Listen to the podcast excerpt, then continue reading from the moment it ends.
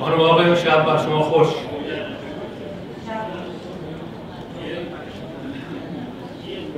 به 93 سومین نشست کانون کتاب تورنتو خوش اومدید همینطور که اطلاع دارین امشب آقای اسماعیلی که احتمالا همه نام ریزا تاریخان ایشون رو می‌شناسیم. از راه دور دعوت ما رو پذیرفتن و برای ما در مورد تنز در ایران معاصر صحبت می‌کنن. بخشهایی از کتاب خودشون رو اخیرا چاپ شده برای ما خواهند خوند بهتر شد؟ در ابتدا باید از نشریه احمد تشکر کنم که در این دعوت با ما همراه بودن و به ما کمک کردن. سپاسگزاری می‌کنم. از آقای اسماعیلی سپاسگزاری می‌کنم که دعوت ما رو پذیرفتن و از آلمان تو این هوای سرد به تورنتو مسافرت کردن. حداقل دیروز من تلفنی با ایشون امروز صحبت می‌کردم گفتم که مواظب این بادهای معروف کانادا باشیم که گرمای 19 درجه رو یه دفعه تبدیل می‌کنن به های 20 به هر حال قبل از اینکه آقای اسماعیلی شروع کنن طبق معمول من چند تا نکته رو خدمتتون عرض می‌کنم و بعد از آقای اسماعیلی خواهش می‌کنیم که صحبتاشون رو شروع کنیم اولا برگه ایمیل ها دست به دست میگرده. دوستانی که علاقمند هستن خبرهای کانونی کتاب رو دریافت کنن ایمیل های خودتون رو برای ما بگذارید. نکته بعدی که اهمیت نسبتا مهمی هم داره کمک های مالی است. دعوت از سخنرانان و هزینه اقامت اونها تنها هزینه است که کانون کتاب می‌پردازه. و بدون کمک های مالی شما این کار امکان پذیر نیست واقعا. در ماه آینده که ماه دسامبر هست و آخرین نشست سال 2014 خواهد بود گزارش مالی کانون رو خدمتتون خواهیم داد. یک چیزی حدود سه هزار دلار منفی داریم. بنابراین کمک های مالی خودتون رو از ما دریغ نکنید. ارز کنم که برنامه دسامبر جمعه دوازده دسامبر طبق معمول دومین جمعه ما هست و معرفی کتاب پرواز در ظلمت زندگی سیاسی شاپور بختیار. پژوهشگر ارزنده ایرانی حمید شوکت که چند بار در برنامه های کانون کتاب صحبت کرده این کتاب رو پس از هفت سال تحقیق نوشته و همین جمعه گذشته از چاپ در و شهر تورنتو و همه ما این شانس رو خواهیم داشت که اولین کسانی باشیم که با این کتاب آشنا میشیم و پای صحبت نویسنده میشیم. من فکر کردم که یک صحبت کوتاهی در مورد این کتاب بکنم. این بخشهایی از مقدمه کتاب رو خدمت شما می‌خونم برای که فقط آشنا بشیم با دیدگاه نویسنده در مورد کتاب. تعداد محدودی از این کتاب در اون جلسه برای فروش عرضه خواهد شد. من پیشنهاد می‌کنم برای که ما بتونیم بهتر برنامه‌ریزی کنیم دوستانی که علاقمند به خرید کتاب هستن پس از پایان جلسه با من صحبت کنند که ما بدونیم تعداد بیشتری اگر لازم باشه سفارش بدیم. در مقدمه می نویسه زندگانی سیاسی شاپور بختیار آخرین نخست وزیر نظام شاهنشاهی در ایران سرنوشت تاریخی ما گره خورده است. کودکیش در میان ایل نوجوانی جوانیش در بیروت و پاریس مبارزه سیاسیش در حزب ایران و جبهه ملی تا رویاروییش با محمد رضا شاه و الله خمینی. هر یک نشان از گذشته دارد که بر زمانه ما اثری ماندگار بر جای نهاده است. روزگاری که در معنای نبرد میان آزادی و استبداد و شخصیت سیاستمداری چون بختیار شکل بخشیده و او را برای شماری به نماد بارز ایستادگی در برابر خودکامگی دین و دولت بدل ساخته است. اما در معنای دیگر سرانجام تراژیک بختیار نیز خود آینه است از روزگاری که چون دوری باطل جز قتل و تبعید یا زندان و مهاجرت نشان ماندگار چندانی در حافظه تاریخی ما بر جای ننهاده است. بختیار در این معنا زاده عصر و پرورده روزگار خویش از این رو پرداختن به زندگانی او در مقام شخصیتی تاریخی خود پرداختن و فهم پذیرتر کردن رویدادهای عصری است که بختیار در آن میزیسته. اما چگونه می‌توان گذشته برگشت ناپذیر را دیاری نشانه ها و آثاری فهمید که انسانهای آن گذشته بر جای نهاد؟ بیگمان در چنین آزمونی چون پرداختن به زندگانی سیاسی شخصیتی تاریخی با دشواری ها و پیچیدگی های روبرو هستیم. لوسیان فور معرف فرانسوی می‌گوید توصیف آنچه را که می‌بینیم چندان دشوار نیست. دشواری دیدن آنچه باید توصیف شود است. بعد در بخش های دیگر مقدمه بختیار رو مقایسه می‌کنه با کرنسکی رئیس دولت موقت پیش از انقلاب اکتبر روسیه که مشابهت های, مشابهت های جالبی هم لیست می‌کنه. ولی بعد گریز می‌زنه به مشابهت های انقلاب اکتبر و انقلاب 57 و نهایتا می نویسه که با این همه یکی از این انقلاب ها در ده روزی که جهان را تکان داد تزاریسم را ریشه کن ساخت و دیگری ده روز پس از بازگشت به کشورش نظام شاهنشاهی را برچید هر دو انقلاب به رغم تمام تفاوتها در پی صدور و گسترش خود بودند و با تجاوز خارجی روبرو شدند و هر دو از آزادی و عدالت و از پرپایی بهشتی موعود سخن گفتند تا در چرخشی تند و پرشتا هر سخنی را جز آنکه خود مجاز می‌دانستند به ضد انقلاب منتصب بدارند و بر موجی از سرکوب و مهاجرت در تاریخ نوین سرزمینشان کمتر نمونه و همانند داشت واقعیت بخشید. اما شاید در شباهتی شگفتانگیز میان دو انقلاب شد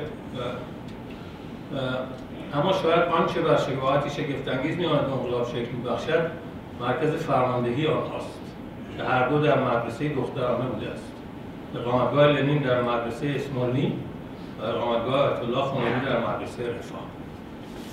در حال دعوت می‌کنم در برنامه نشست 94 که همونطور که گفتم جمعه 12 دسامبر برگزار میشه شرکت بکنیم و پای صحبت های حنیز شوکت بنشیم و اما برنامه امشب.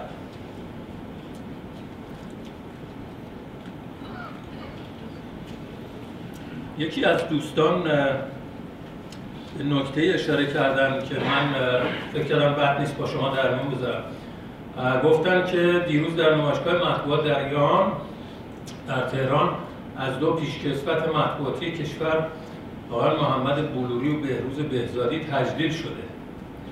و ما هم در اینجا از یکی دیگر از پیشکسوتان مطبوعاتی آقای اسماعیلی تجلیل می‌کنیم. این سه این هر سه از هم های سالیان دور مطبوعات کشور هستند.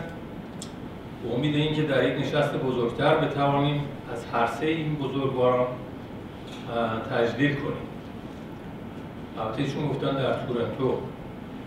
بعد خودشون توضیح دادن که گرچه پیشکسوتان مطبوعاتی کشور خوشحالتر خواهند شد که این تجلیل ها در تهران و مصادف با آزادی مطبوعات باشه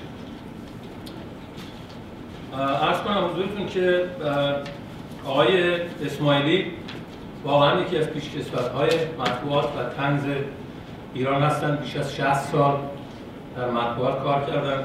و نکته ای که من پس از خوندن اطلاعاتی که در مورد ایشون مورد دسترسم بود بهش رسیدم این بود که ایشون در این کار نوشتن که احتمالا علاقه واقعیشون هم بوده ولی کارهای اجرایی هم داشتن. به عنوان مثال مدیر بخش شهرستان های کیهان بودن که یک بخش بزرگی از گزارشگران کیهان در اون قسمت ایشون گزارش بودن و من یادمه که کیهان موقعی که به شهرستان ها می آمد اون قسمت شهرستان ها جدا میفرستادن. برای اینکه احتمالا شاید زودتر چاپ می‌شد و فرصت داشتن. در حال این نظم عجیب غریبی داشت.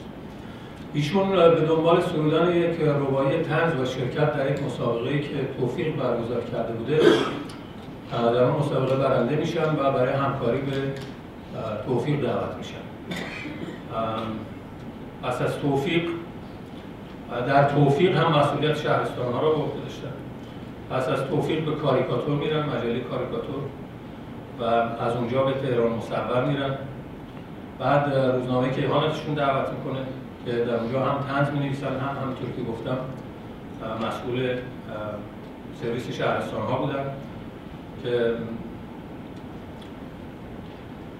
هشت صفحه ویژه شهرستان ها رو چاپ می‌کردن. هشت سال ایشون در این کار بودن و پس از انقلاب مثل بسیاری از همکارانشون از کار بیکار میشن. در همون دوران هر شب جمعه یک نیم صفحه کیهان تنز می نوشتن به اسم یادداشت‌های پشت چراغ. قرمز خیلی از ماها شاید یاد باشه. ایشون در این حال برای برنامه صبح جمعه مطلب نوشتن و ضمنا پس از اون شروع کردن با تلویزیون همکاری کردن. من همین تا همین چند وقت پیش نمی‌دونستم که نویسنده خانه قمر خانم ایشون بوده آقای به اسم محمد آذری که ظاهرا اسم مستعار هست. می‌تونم بپرسم چند نفر سریال قمر خانم بیادشونه؟ همه جوونی. بله. بعدها سریال آپارتمان رو می نویسن که کارگردانش محمد کشاورز بوده و انتظامی و نصیریان بازیگران هم بودن. ولی این سریال به دلیل برخورد با انقلاب پخش نمیشه. دو سریال دیگر به اسم دو و علاوه دو و تابستان نیز نوشتن که به تهیه کنندگی با بازیگری پرویز کاردان از تلویزیون پخش شد. کتاب آدم های زیادی که در ابتدای صحبت گفتم بخشایش رو خواهند خوند. در شهر کل که محل زندگی ایشون هست معرفی شده. در اونجا آقای طالعی صحبت کردن و در بخشی از صحبتاشون گفتن که آقای طالعی خودشون از روزنامه‌نگار ایرانی هستن که با آقای اسماعیلی همکار بودن در کیهان. میگم که در روزگاری که کم و بیش با انسان‌های تک بعدی روبرو هستیم خوشحالم که می‌توانم درباره آقای اسماعیلی به عنوان یک انسان حداقل سه بعدی و بلکه چهار بعدی صحبت کنم. دارن همنشینی با آقای اسماعیلی آقای طالعی هم تنظنویس کرد او تنها تنز پرداز و نویسنده سریال های پرطرفدار تلویزیونی چون خانه قمر خانم نبود و نیست که 78 هفته به نمایش های گروه گوناگون اجتماعی میپرداخت. اسماعیلی حدود 60 سال پیشینه کار ژورنالیست دارد. این معنی که اون تنها در روزنامه ها و مجلات توفیق کشکول کیهان نویسنده نبود بلکه افسونبری هم مدیریت می‌کرد هم فعالیت پربار سندیکایی داشت. من یکی دو روز پیش در یکی از این سایت های اینترنتی به یک نقل قول برخوردم و این یادداشت کردم که امشب با شما در میون بذارم. نقل قول از اریک بنتلی نمایشنامه نویس 98 ساله امریکایی است میگه همه چیز بدلی شد. به جای زبان یک مش کلمه عبارت من در آوردی و محمل داریم به جای اعتقاد به اصول یک مش شعار داریم و به جای اندیشه های اصیل یک مش حرف کوچ. این نقل قول در این دنیای واقعا آشفته که آدم خورا از رنگ های مختلف و پرچم های مختلف اونجا رو به هم ریختن. نقش تنزنویس به نظر من خیلی مهمه. تنزنویس هست که دست همه رو باز می‌کنه. و با نوری که به قلب تاریک مسائل پیچیده روز میندازه چشم ها رو باز می‌کنه. امروز من شهروند رو نگاه می‌کردم آقای اسماعیلی یک متن تازه دارن اونجا و حتما پیشنهاد می‌کنم نگاه کنیم بخونیم اشاره می‌کنه به اون روزگار رئیس نازنین شاملو. و متن بسیار جالب. من وقتتون رو نمی‌خوام بگیرم. مجددا سپاسگزاری می‌کنم.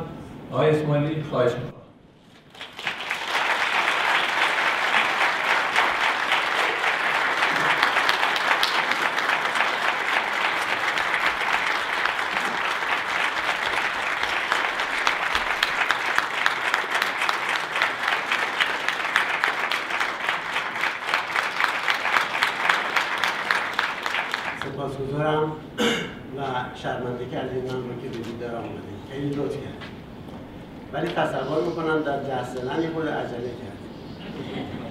باید صبر می‌کردیم. من بیام بشینم شعری بخونم مطلبی بخونم بعد اگه خوشتون اومد دارم دست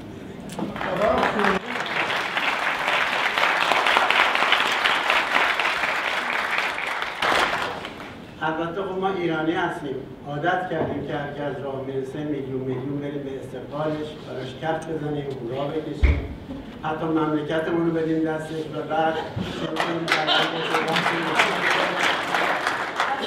بعدش بزنیم پشت دستمون که آخ که چه اشتباهی کرد. امیدوارم امشب اینطور نشنی وقتی از سالن میرین بیرون پشت دستتون نزنید. یکی از مشکل ترین کارها برای یه تنز نویس اینه که بخواد جدی حرف بزنه من بیچاره امشب باید جدی حرف خدا به دادم برسه. قراره یک کمی از خودم تعریف کنم. نه اینکه یعنی بگم سرم مثل سر شاه میمونه ها. یعنی خودم معرفی کنم. بعد نگاهی کوتاه گذرا در حد یه سخنرانی نیم ساعته به تنز ایران داشته باشم و یه چند صفحه هم یا چند تا مطلبی هم از کتابم رو براتون خدا به شما هم صبر و تحمل بده. با وجود همه حرفایی که زدم از بیافه های شادابی که دارم می‌بینم احساس می‌کنم که شب شادی خواهیم میگن یه دختره از این آبجی ها که ریش و سیبیلشون رو نمیتراشن که دشمن رو به حراس بندازن میره پیش یکی از این ها که فالش رو بگیره و می‌پرسه که می‌خوام ببینم بالاخره امسال وقت من باز میشه یا نه. فالگیره یه نگاهی می‌کنه و میگه نه اولودی نیست. دختر عصبانی دلخور میگه ولی شما که هنوز کف دست من نیدید میگه ولی قیافتی که دارم می‌بینم. حالا به همین دلیل از روی قیافه های شاداب شما احساس می‌کنم که همطور که آقای حل... آقای حلی نصف حرفایی که من می‌خواستم بزنم زدم. همطور که ایشون فرمودن من به دنبال سرودن یک ربایی پامو به دنیای تنز گذاشتم. چیزی که هیچ وقت هیچکی نشنیده و نمی‌دونه اون رباییه که اون امشب براتون می‌کنم هنوز تو آفزم هست. سوژه مسابقه مسابقه که من توش برنده شدم. و نه برنده یه میلیون دلار اینا نه برنده سه ماه روزنامه مرجانی شد. سوژه که من توش برنده شدم خب بعد لیس فکاهی بود. گفته بودن که فرض کنید که یک دختر ارمنی کنار خیابون وایساده چیگرک میفروشه. برای این دختر شما یه شعر بگین و بفرستید خب برای جوان 20 ساله مثل من البته الان بیشتر از 20 سال دارم. برای جوان 20 ساله سوژه سوژه جالبی بود. من یه ربایی گفتم و فرستادم که عرض کردم و ایشون هم فرمودن که برنده شدم شعر این بود که ای شوخ که دل رو بودی از دستم دوش از بحر فروش آن نکن جوش و فروش هرگز دل پاره پاره را کس نخرد بازار دل مرا و از خود بفروش. این شعر بود که برنده شد و کار ما رو به دنیای تنز کشوند دعوتم کردن به همکاری.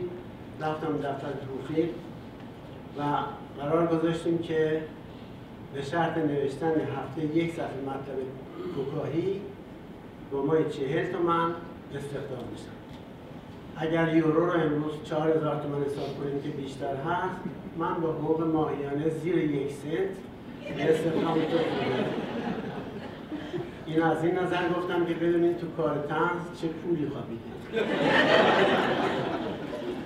ببخشید من آب زیاد می‌خورم و تو رو خدا فکر نکنی آب توی آلمان گرونه من اومدم.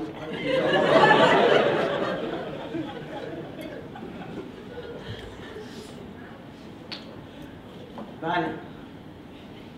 من 6 سال در توفیق بودم. و حدود فکر می‌کنم سال 1343 بود که دست جمعی ما یعنی 8 9 نفر از تنظیمیس های مشهور اون زمان که منم توشون بر خورده بودم.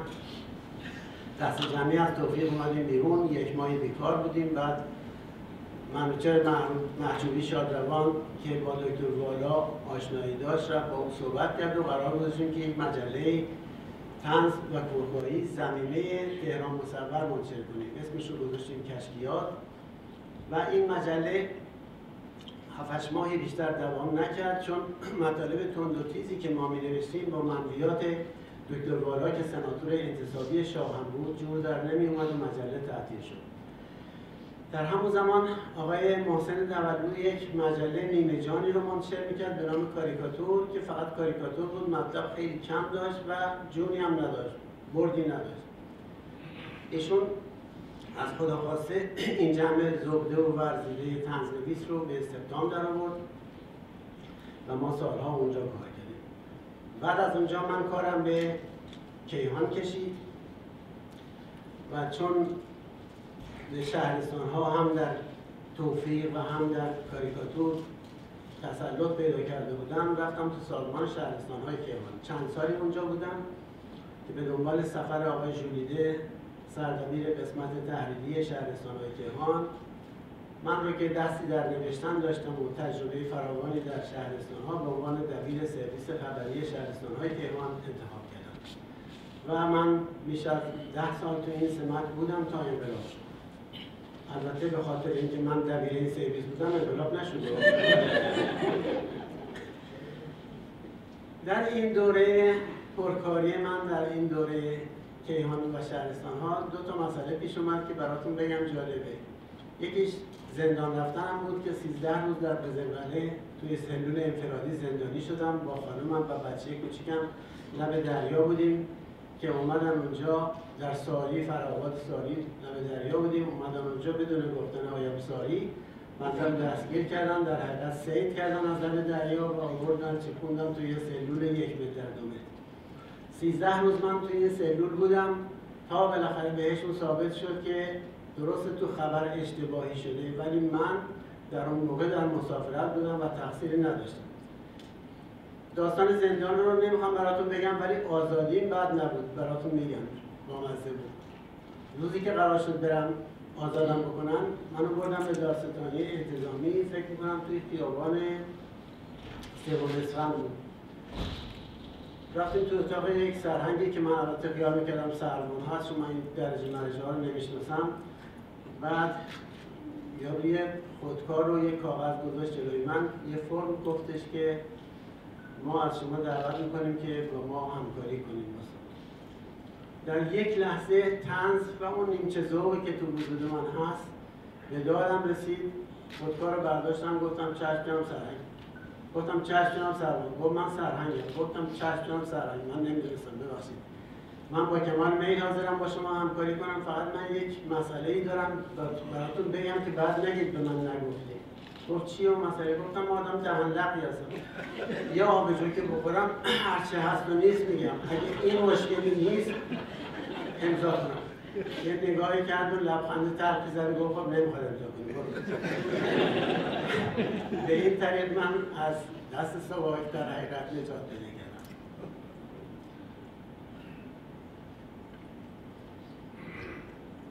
یک بار دیگه یک بار دیگه توی همین دوران من رو دعوت کردم به کمیته ضد خرابکاری.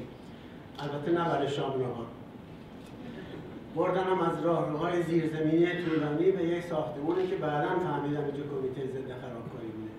و بردم توی اتاقی که یک میز توش بود و دو تا صندلی. گفتم بفرم بشینید تا صدا کنید آقا ما چهار ساعت اینجا نشستیم و در دیوار نگاه کردیم و هی فکر فکر فکر که خدای من چیکار کردم؟ من به نظر خودم آدم درستکاری هم به خرابکاری چه ارتباطی دارم؟ یه چی بالاخره یکی در اومد باز کرد و گفت شما با کی کار دارید؟ گفتم من کسی کار دارم شما من آوردم گفت خیلی خوب بشین تا صدا رفت بیرون رو با صدای بلند از یکی دیگه این رو شنیدم. از یکی دیگه پرسید که این محمد تقیه اسماعیلی رو بر چی خواستینش؟ اونم با همون صدای بلند تکرار گفتش که عوضیه ولش کن بره. من فهمیدم که گاهی وقت آدم اگه عوضی باشه چه لطفی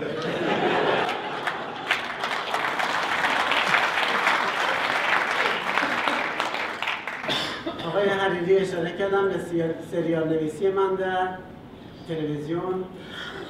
اون موقع ها برای این این نکته هم بعد براتون بگم. اون موقع ها برای سریال مثل امروز میلیاردی خرج نمی‌کردن. شاید اسم سریال از همون سریالی گرفته شده باشه یا از همون چندجیاری گرفته شده باشه که ما می‌دادن ما دو هزار تومن بودجه داشتیم برای هر هفته برنامه برنامه که حداقل 19 تا هنرپیشه داشت.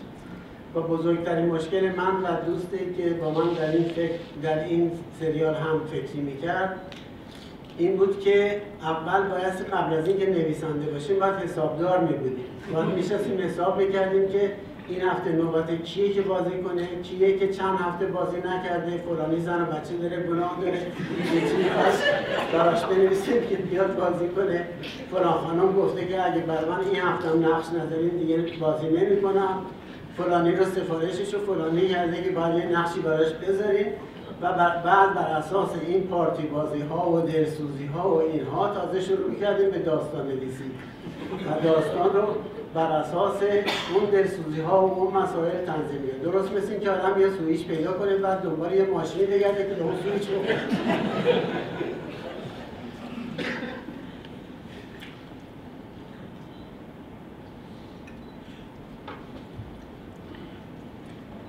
خب مثل اینکه من دیگه من یواش یواش یادتون هست که حسنی امام جمعه رضایی عمومیه داشته ترکی حرف می‌زده. بعد میگه که خب از این به بعدش فارسی میگم که اوباما هم بفهمه. من هم از این بعدش بعد به یادداشتم نگاهی بکنم که چیزی رو از قلم نندازم یه خود می‌خوام به صورت جدی حرف بزنم. بنابراین به بار مهموندارای هواپیما محکم سر جاهاتون بشینید کمربنداتون میبندید که دیگه قضیه جدیه. بی باید بگم که نقش تنز و فکاهی در پیشبرد مطبوعات و علاقمند کردن مردم به خواندن روزنامه و مجله واقعا نقش مهمی بوده. همه روزنامه های اون زمان تقریبا یه ستون فکاهی داشتن یا تیترشون عنوانشون به این چیز اشاره داشت که در این نشریه مطالب فکاهی هم میشه پیدا کرد و حتی نشریات کم اهمیتی که برای زمان کوتاهی منتشر می‌شدن مثل زیبا، زشت و زیبا، کشکول، خیرالکلام، قاسم الاخبار که اینا رو من ندیدم کنم و ملا عمود اینها اشاره به این نکته که مطالب فکاهی و تنز دارن. تنز نه تنز تا دهه سی و چهل مطرح نبود. فکاهی انتقادی مطرح می‌شد. اون موقع به این عنوان مطرح می‌شد. تا دهه سی و چهل با تنز, تنز و فکاهی با هم دیگه مخلوط بود. بعد یواش یواش تنز برای خود شخصیت جداگانه پیدا کرد و از فکاهی خودش رو جدا کرد. اگه بخوام تنز رو به صورت جدی توصیف کنم باید بگم تنز کلام شیرین اما گزنده که با هدف اصلاح یک عیب یا یک نارسایی مطرح میشه. هیچ هر تنزی می‌تونه خندهدار باشه اما هر چیز خندهداری تنز نیست. گناه دیگری که خیلی اون رو با تنز اشتباه می‌گیرن عبارتند از حجر و حذر و فکاهی و قالب نمایشی فکاهی یعنی کمدی. چون نمی‌خوام این جلسه رو به کلاس درس تبدیل کنم و براتون سردرد ایجاد بکنم خیلی خلاصه فقط تیتروار به این نکات اشاره می‌کنم. حذف یه قالبی است که هدفش تخریب یه شخصه. بازگو کردن نقش های بازگو کردن عیب های یک انسان حتی نقص جسمانیش می‌تونه هدف کسی قرار بگیره که می‌خواد کسی دیگه رو حذف بکنه. یکی از حذف های معروف تاریخ ادبیات ما حذفی است که ایرج میرزا از عارف قزوینی کرده و شاید بونده باشید که شنیدم من که عارف جانم اومد رفیق سابق تهران اومد. که خب خیلی بیادبانه است و خیلی تنز گزنده ای توش هست ولی خب حذف در حقیقت. دیگری که با تنز اشتباه میشه حذفه. حذف در حقیقت نقطه مقابل جد هست. و خودش بر دو تا شاخه تقسیم میشه. حذفی که میشه ازش پند گرفت و حذفی که هدف شوخی است. بگو بخنده. از حذف که میشه ازش پند گرفت میشه از حزل عبید زاکانی براتون یه مثال بردم که یه یهودی از این نصرانی یعنی مسیحی می‌پرسه که موسی برتر است یا عیسی؟ همون عین جمله چیز رو می‌کنم عبید رو می‌کنم گفت عیسی در گهواره سخن می‌گفت اما موسی در چهر سالگی می‌گفت خدایا گره از زبانم بکشاید تا سخنم را دریابم.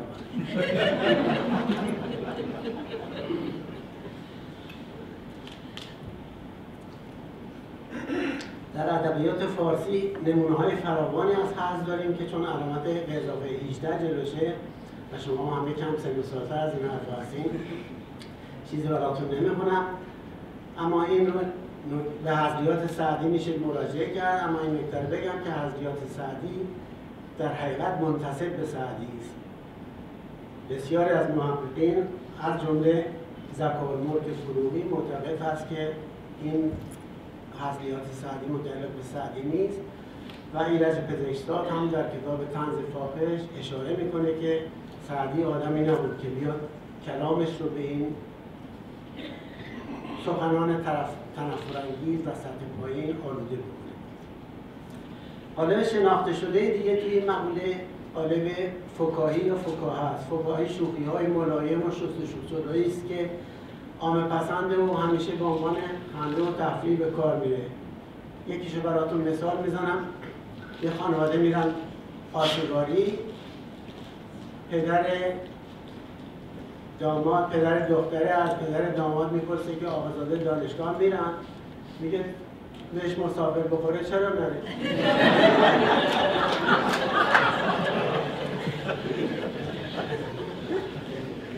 و کمدی قالب نمایشی همین فکایی هست.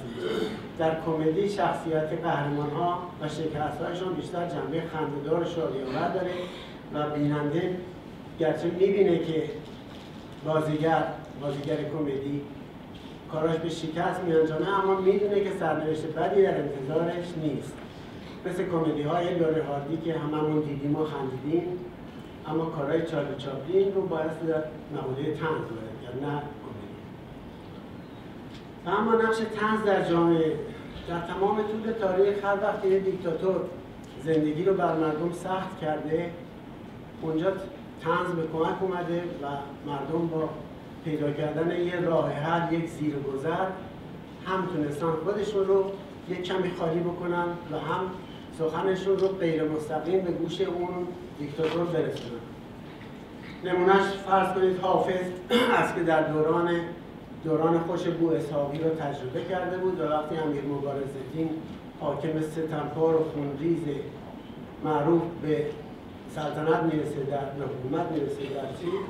در شیراز با ایهام و با کلام شیرین و گویای خودش به مساف امیر مبارزدین میره و میگه دوش با یاد حریفان به خرابات شدم خون می دیدم خون در دل و پا در گل بود و این یک جمله و این یک کلمه زمان اون رو توصیف می‌کنه.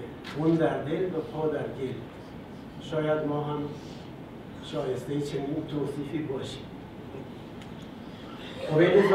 عبید زاکانی هم که هم اصل امیر مبارز بود باز این حاکم ستمکار و ریاکار رو در قالب کتاب موش و خودش زیر شلاق تنز می‌گیره و هممون خوندیم و می‌دونیم که این حاکم رو به صورت گربه جلوه میده که می‌خواد موشها رو بخوره و بعد صحنه های کمیکی خلق می‌کنه.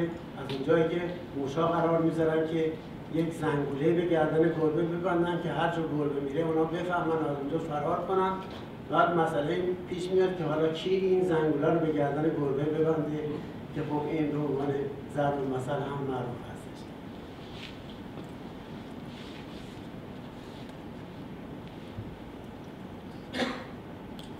اگه بخوام نگاهی به رسانه های جمعی ایران بکنم قبل از اینکه بخوام به روزنامه و مجله و اینترنت و اینها اشاره کنم باید بگم که شاید این شعار رسانه شمایی که امروز تو فیسبوک هم زیاد می‌بینیم از کاری باشه که فروشنده های دورگرد می‌کردن. کار یکی جارچه ها بودن که اونا کارشون کار درباری بود. هر وقت پادشاه می‌خواست جایی بره دورشید و کورشید می‌کردن.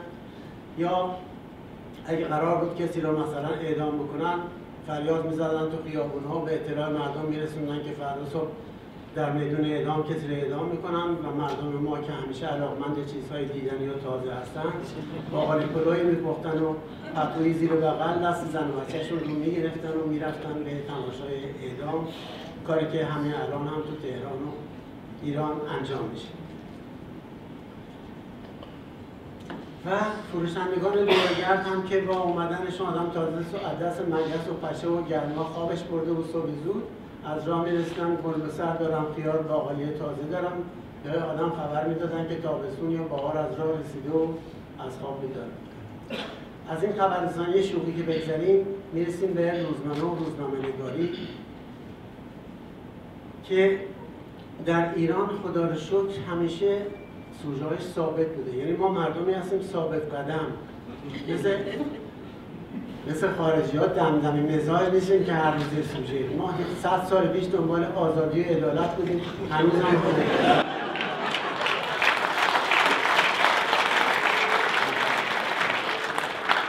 مثل کوب استواریم و به قول معروف حرف مرد یکیه. حرف زنم که حرف زنم که خریدار نداشته و خریدار مثلا داشتم تاریخچه روزنامه نگاری رو براتون می‌گفتم. روزنامه نگاری واقعا در ابتدا مربوط می‌شد به دربار پادشاهان. خیلی که میگن خود پادشاه وقتی از رسیدگی به امور حرمسرا خل... خلاص می‌شد توی یکی دو ساعتی که می‌خواست تمدید قوا بکنه یه روزنامه شبنامه چیزی مینوشت می‌داد برای منتشر بکنم اما به طور جدی باید ارز کنم که در سده های نخست اسلامی واژه روزنامه به صورت که روزنامچه و بعد به صورت نیوز کاغذ اخبار که ترجمه نیوز پیپر انگلیسی است در زمان فتحعلی شاه و محمد شاه و ناصرالدین شاه دیده میشه. اولین روزنامه چاپی در ایران که اسمی نداشت و همون کاغذ اخبار نامیده می‌شد را میرزا, میرزا صالح شیرازی منتشر کرد که در دوران محمد شاه بود. 180 سال پیش. شاید اولین خریدارش هم آقای جنتی بوده.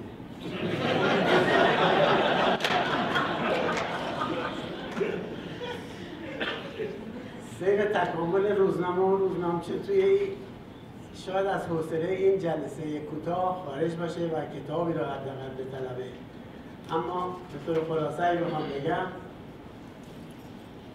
اینکه ارومیه بعد از تهران اولین شهری بود که یک روزنامه منتشر کرد.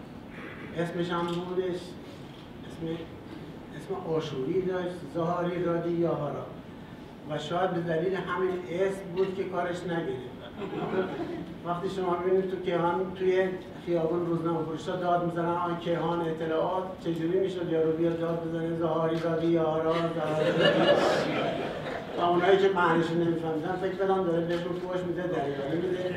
و می‌گفتن زهاری دادی یاری خودت حجت داره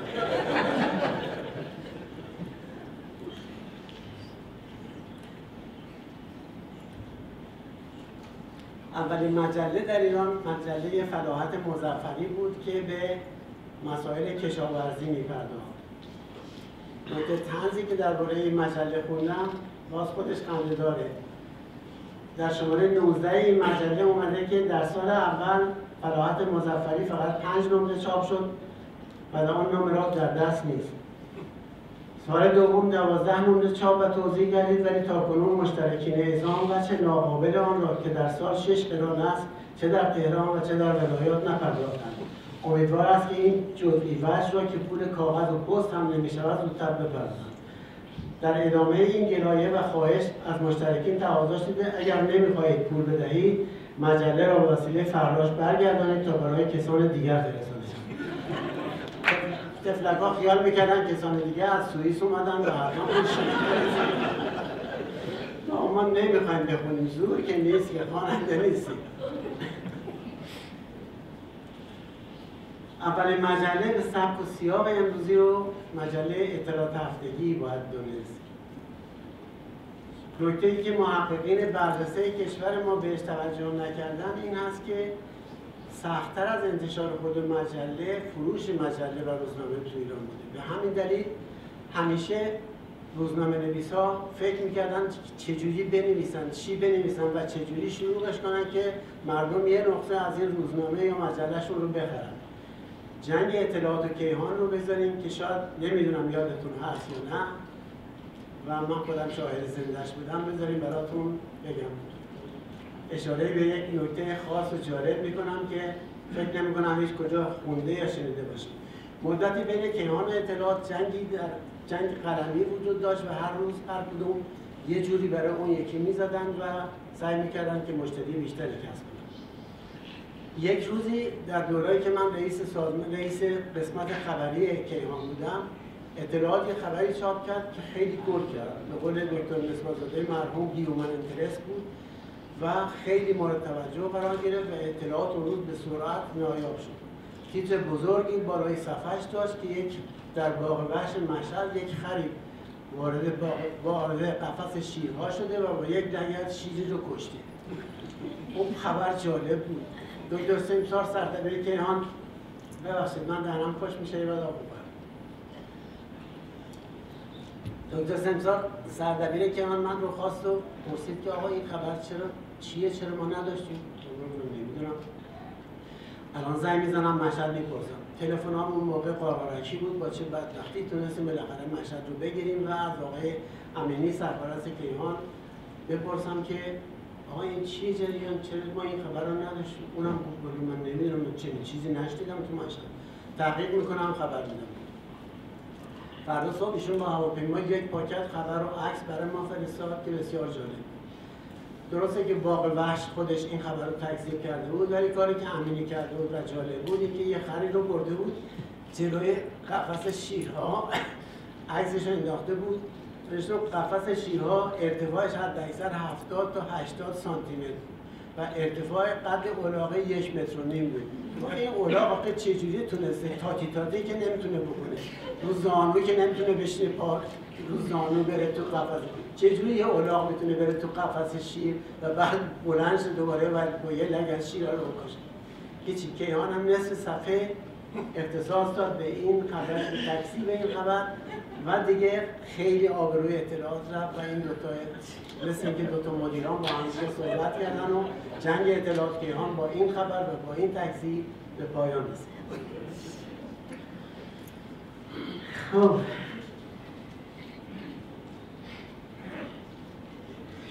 تنز گرچه گونه از ادبیات هست ولی تو مملکت ما هیچ وقت این رو به صورت چیز آموزش ندادن.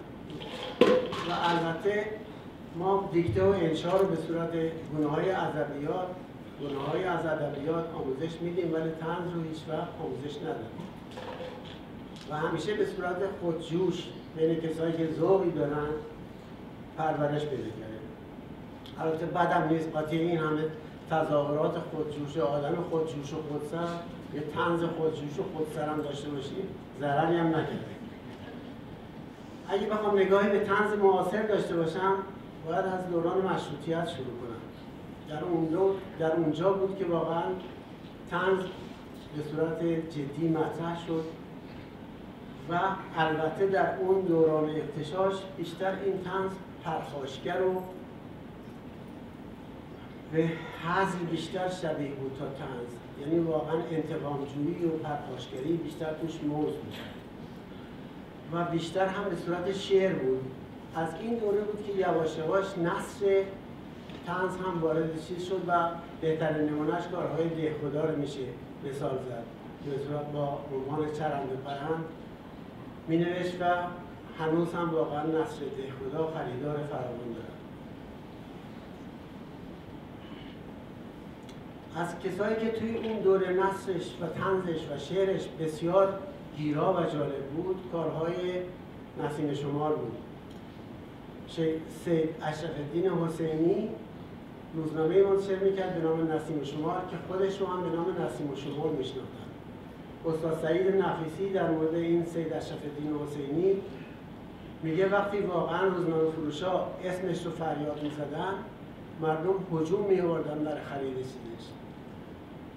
و ها توی قهوه ها این روزنامه رو بر دیگران میخوندن سر چهارراه ها وای بر مردم میخوندن.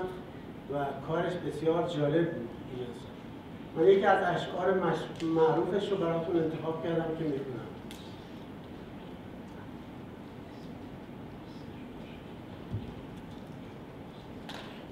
میگه دست مزن چشم ببستم دو دست. راه مرو چشم دو پایم شکست. حرف مزن قطع نمودم سخن. نوت مکن چشم ببستم دهن. هیچ نفهم این سخن عنوان نکن خواهش نافهمی انسان نکن لال شوم کور شوم کر شوم. لیک محال است که من خر شوم. این یکی از اشعار قشنگ این آدم بود. چند ماه پس از انتشار سور که ده خدا همونجا چرند پرندش رو یه مجله به نام استبداد به مدیریت شیخ مهدی قومی انتشار پیدا کرد که به تن و تن به تن و تنز نام استبداد رو برای خودش انتخاب کرده. نکته کوتاهی از این مجله رو براتون نقل می‌کنم که ببینید سبک نوشته های اون چگونه بوده. به کنایه و تمسخر نوشته ای مستبدین بود نخورید و از خیالات عالیه خیش دست بر ندارید. از استعداد منحرف نشوید. هوشیار باشید که مشروط طلبان می‌خواهند ما را از نام خوردن بیندازند و نام نامی ما را از صفحه روزگار براندازند. تنیس و تمسخری پس از انقلاب مشروطیت اولین روزنامه هفتگی و ایران به نام آذربایجان در تبریز شکل گرفت که فقط 22 شمارش منتشر شد و تقلیدی بود از مولانا نصرالدین قفقاز. قدیمی ترین روزنامه تنز و انتقادی که به همت تبریزیان قربت نشین در ترکیه منتشر شد شاهسور نام داشت که فقط یک شماره از آن منتشر شد و در سال 1800 میلادی بود. از انقلاب مشروطه تا دوران حکومت محمد شاه نشریات کم اهمیت دیگری هم منتشر شدند که خود را انتقادی فکاهی مینامیدند و انتشارشون کوتاه زمانی انتشار ادامه داشته همچنان که گفتم زشت و زیبا کشکول خیر کلام قاسم الاخبار مجاعمو آیله قیدنما و تعداد دیگر از این درس رو میشه اینجا نام و همونطور که گفتم تنز از اینجا یواش یواش تونست برای خود شخصیت جداگانه پیدا کنه. بعد از انقلاب اسلامی هم اولین نشریه‌ای که به طور مشخص روش خود تنز اعلام کرد مجله تنز و کاریکاتور جواد علیزاده بود. حتی هفته نامه گلاغا نیز واژه تنز رو به کار نبود اولین شماره هفتگی گلاغا روش نوشته که اجتماعی، انتقادی، سیاسی و گلاغایی در مورد شیوه کار نشریات فکاهی توی این دوره باید بگم همونقدر که نشریات فکاهی دوران رضاشاه ناچار به فکاهیات بیزرر میپرداخت. نشریات بعد از شهریور 1320 تا 28 مرداد 1332 عصبی مهاجم پرخاشگر جبهگیر و به شدت سیاسی بودند. شاید این هم نتیجه تمامی نتیجه طبیعی تمام آن چیزهایی بود که در دوران رضاشاه خب اجازه انتشارش وجود نداشت. بعد از کودتای 28 مرداد رو هم بایستی دوران سکون و سکوت بسیاری از نشریات دونست و تنها نشریه‌ای که بشه ازش اسم برد که اینجا درخشی توفیق بود. که من هم با این روزنامه شروع به کار کردم. شابیت نشریات واقعا بعد از این دوره توفیق بود. توفیق مثل یک سوپرمارکتی بود که جنسش جور بود و خیلی ها رو به طرف خودش جلب البته در ابتدا بیشتر به سوژه هاش بیشتر به مسائل جنسی و طنز, طنز کم توش بود. بیشتر سوژه های جنسی و فکاهی بود اما یواش یواش مسائل انتقادی و اجتماعی هم توش هست سوژه معروف شب جمعه دو چیز یادت نره. دوم روزنامه توفیق رو که همتون یادتون هست. شعارش در حقیقت همین چیزی بود که عرض کردم.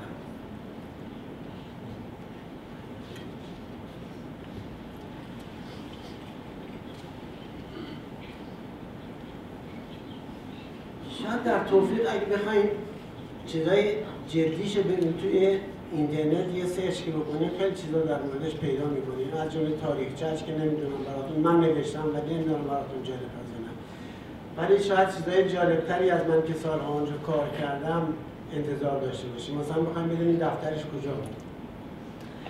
اولین جایی که من رفتم تو بیابون سعدی تو پازش سعدی طبقه سوم دفتری داشتن که یه میز دو تا میز توش بود و یه دفتر کوچیک و من اونجا کارم رو شروع کردم. بعد این دفتر یه دفتر مردونه بود که پای هیچ زنی هرگز این دفتر باز نشد. بعد این دفتر نمی‌دونم به چه علت تعطیل شد و مدتی ما رفتیم. من چون کار اداری سازمان شهرستان ها شدم در حقیقت. برای شهرستان ها هم سازمان که چرس کنم. برای شهرستان ها هم روزنامه میفرستادیم. بعد مدتی رفتیم به منزلشون در خیابان شیبانی کوچه شیبانی خیابان امیریه. اونجا و مدتی توفیق رو از اونجا منشر می‌کردیم. طرز پیدا کردن سوژه به این شکل بود که یه نفر موظف بود که توی هفته سوژه هایی که به درد توفیق می‌خورد انتخاب کنه بنویسه و در جلسات هفتگی مطرح کنه تو اون جلسه. بعد مثلا می‌گفتن این به درد فرض کنید اسماعیلی می‌خوره این به درد محجوبی می‌خوره این به درد لطیفی می‌خوره که کاریکاتور لگشه. و بعد از اینکه هر کسی هرچی به ذهنش می‌رسید مطرح می‌شد اون سوژه به اون شخص واگذار می‌شد که در موردش بنویسه و بیاره. این کارا رو سه تا برادر بودن برادران توفیق حسین عباس و حسن توفیق. حسن مدیر توفیق بود که کاریکاتورهای روژیت رو می‌کشید. حسین کارهای اداری می‌کرد و عباس توفیق سردبیر در حقیقت کارهای نصر رو انجام می‌داد. یکی از چیزهای جالب شاید براتون تو این دوره نحوه پرداخت پول ها بود حقوقای ماها. اونجا اون موقع که نه حساب بانکی وجود داشت نه پولای حقوقای ما سی چهل پنجاه تومن ارزش کارهای بانکی رو داشت که بخوان به حساب بریزن. این بود که اوایل کار حسن توفیق در اتاق خودش رو باز می‌کرد ما رو صدا می‌کرد اونجا و حقوقمون رو می‌داد. بعد یواش یواش یه ذره که توفیق جون گرفت حسابدار استخدام کردن که یادش به غیر اسمش آقای نوایی بود. نمی‌دونم زنده است یا نه خدا حفظش کنه اگر زنده است. بعد ایشون حقوقامون رو پرداخت می‌کرد. من حقوقم از چون از همه بیشتر بود یا لاقل اینجور به هم می‌گفتن که دلم خوش بشه و خدا رو شکر کنم نمی‌دونم. من چون هم مطلب می نوشتم هم کار اداره می‌کردم به هم می‌گفتن که حقوق از همه بیشتره. نمی‌دونم. بعد این آقای نوایی حقوق من رو درست یک تومنی هایی که از توضیح گرفته بودن همطور مچاله شده مثل انگار با یه سشوار هم پوشش می‌داد می‌داد توی یکی از این پاکت های انگوری که دو کیلو انگور توش جا می‌گیره یه دستش یادمه یه دستش رو زیرش می‌گیره یه دستش رو روش اینجوری میورد حقوق من رو می‌داد و برای بچه های دیگه می‌گفتن یا آمریکا ببین چه پولی می‌گیره. ولی من خب یواش یواش دیدم نه اینجوری نمیشه. منم بدل زدم به قول یه روز این پاکت چیزی که دادم من ریختم روی میزم و شروع کردم اسکناس ها رو یکی صاف کردن که دسته کردم. شد انقدر اسکناس تا کردم گذاشتم تو چی؟ پاکت خالیشم بردم دادم با آقای نوایی گفتم برای ماه دیگه هم نگه داریم و به این طریق اون سوژه رو از بین بردم. اولین مطلبی که برای توفیق نوشتم یادم هست که عباس توفیق کنارش نوشته بود آقای اسماعیلی بسیار جالبه. اما و اما و امان از این اما. بعد کنارش نوشته بود که بهتر بود مطلب از اینجا شروع می‌کردیم. نو بهترین نکتهش آخر می آوردیم راهنمایی های قشنگی کرده بود که خوشم اومد واقعا. و هیچ وقت رو یادم نمیاد ولی اون این که نوشته بود مطلبتون عالی است هنوز تو ذهنم هست و خودش این باعث تشویق واقعا یه نویسنده می‌شد. توی توفیق ما همه امضاهای مستقار داشتیم.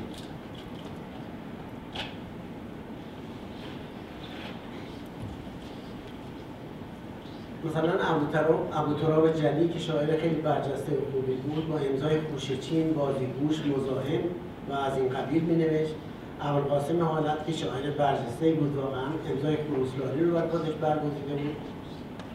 اسدالله شهریه با امضای شین ترسو می نوشت منوچهر محجوبی زنده یاد با امضای بزمچه قلم می‌زد. منوچهر احترامی باز زنده یاد که کتاب جالب برای کودکان نوشته با امضاهای نیم پسرخاله و الف این کاره امضا می‌کرد.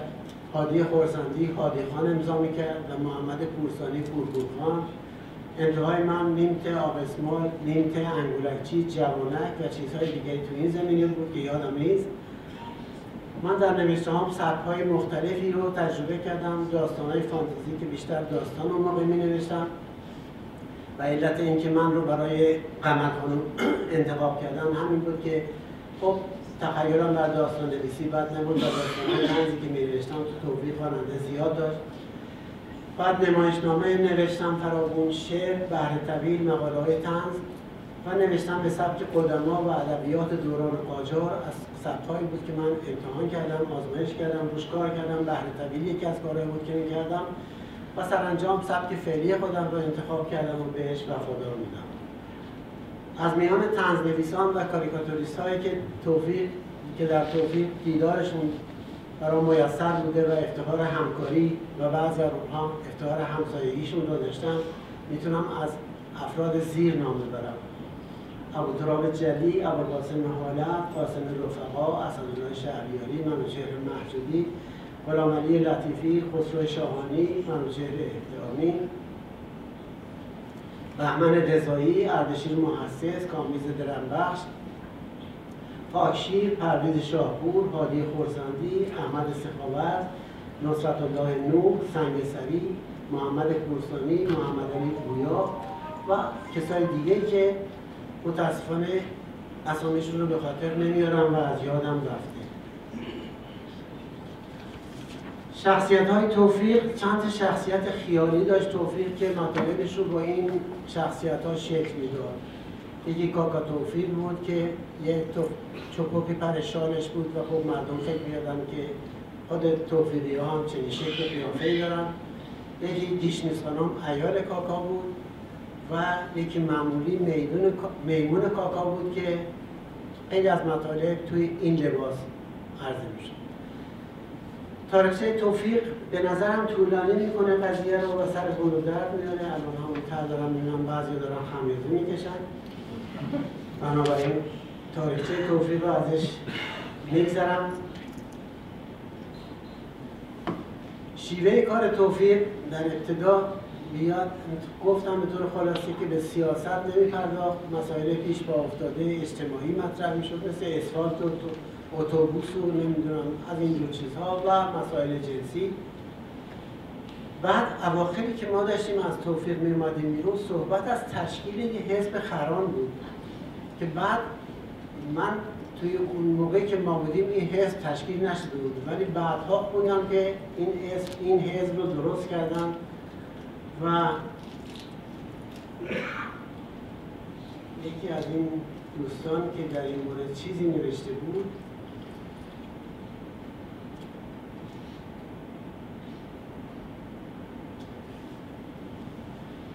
آقای صلاحی بود که نوشته بود که حزب دفتری داشت که اعضا در آن تجمع می‌کردن و به زمین لگت میکوبیدن زیر زیر دفتر هم مغازه و فروشگاه بود که صدای آنها نیز در آمده بود. کارت عضویت صادر می‌شد. کارت من هم سبزرنگ بود به رنگ یونجه که رئیس کمیته خربگیری پایینش امضا می‌کرد. به جای مور هم نعل خر می‌زد بالای بیشتر کارتا به جای, به جای اسم خانم یا آقا می نوشتن ماچه و نعل خر. که من این چیزها رو نبودم و نمی‌دونم. ما اون موقع در کیهان رو کاریکاتور اما در اینترنت خوندم که تشکیل حزب خرام برای اولین بار در غرب کشور بنیاد گرفته و به توفیق ربطی نداره.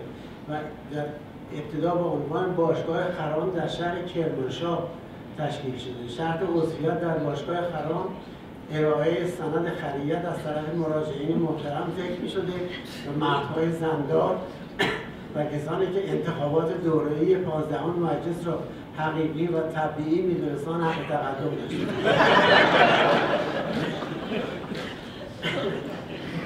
روایت کردند که بنیانگذار این حزب در کرمانشاه کورنل فریچر نماینده نظامی دولت انگلیس در این شهر بوده و معدودی از رجال اشراف و ملاک از اعضای آن به شما می‌رفتند. فریچر در سفرهای خود به مناطق اشایری که وابستگان حزب را نیز به همراه داشت دستور اجرای مسابقه خرسواری صادر می‌کرد و سپس به برندگان از سوی خود و کنسولگری جایزه می‌داد.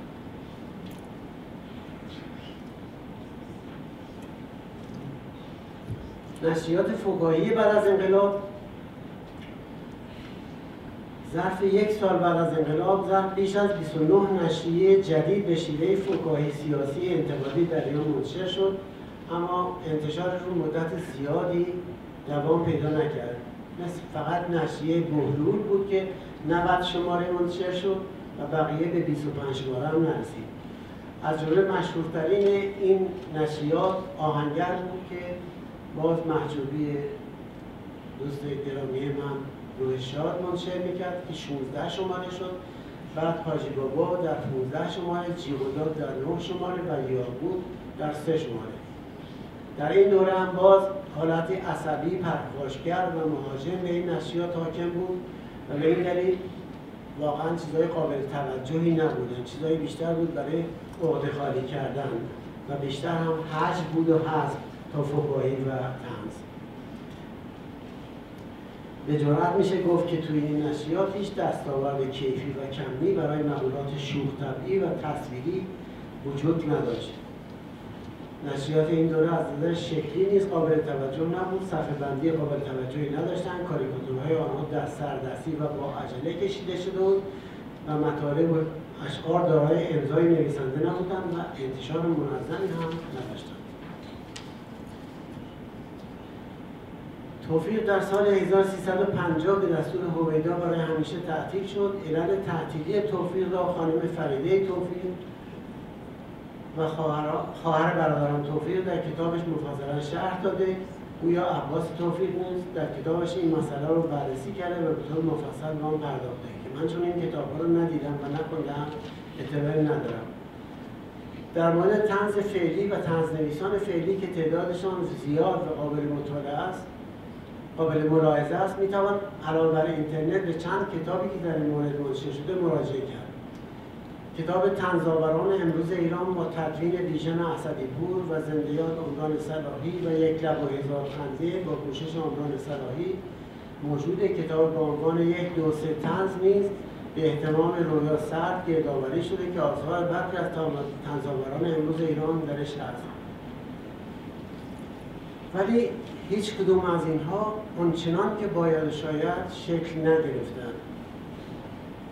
شاید تنها کسی رو که ما خارجی ها ما خارجی ها خارجی هم شدیم. ما خارجی ها اسمشون رو شنیده باشیم. آقای آلی پیام هست که با امضای هالو شعر میگه. این رو بیشتر شناخته شده. هست بقیه من به چند تا از دوستان توی تهران هم تلفن کردم و پرسیدم که تنزنویس های معروف امروز ایران کیا هستن. گفتن واقعا کسی به اون شکل گل نکرده. هستن کسایی می نویسن اما کسی به اون شکل معروف شده باشه گل کرده باشه و شناخته شده باشه نمیشونه برات بگم حالا اگه اجازه بدین یه آب بخورم و چند تا از مطالب کتاب بخورم.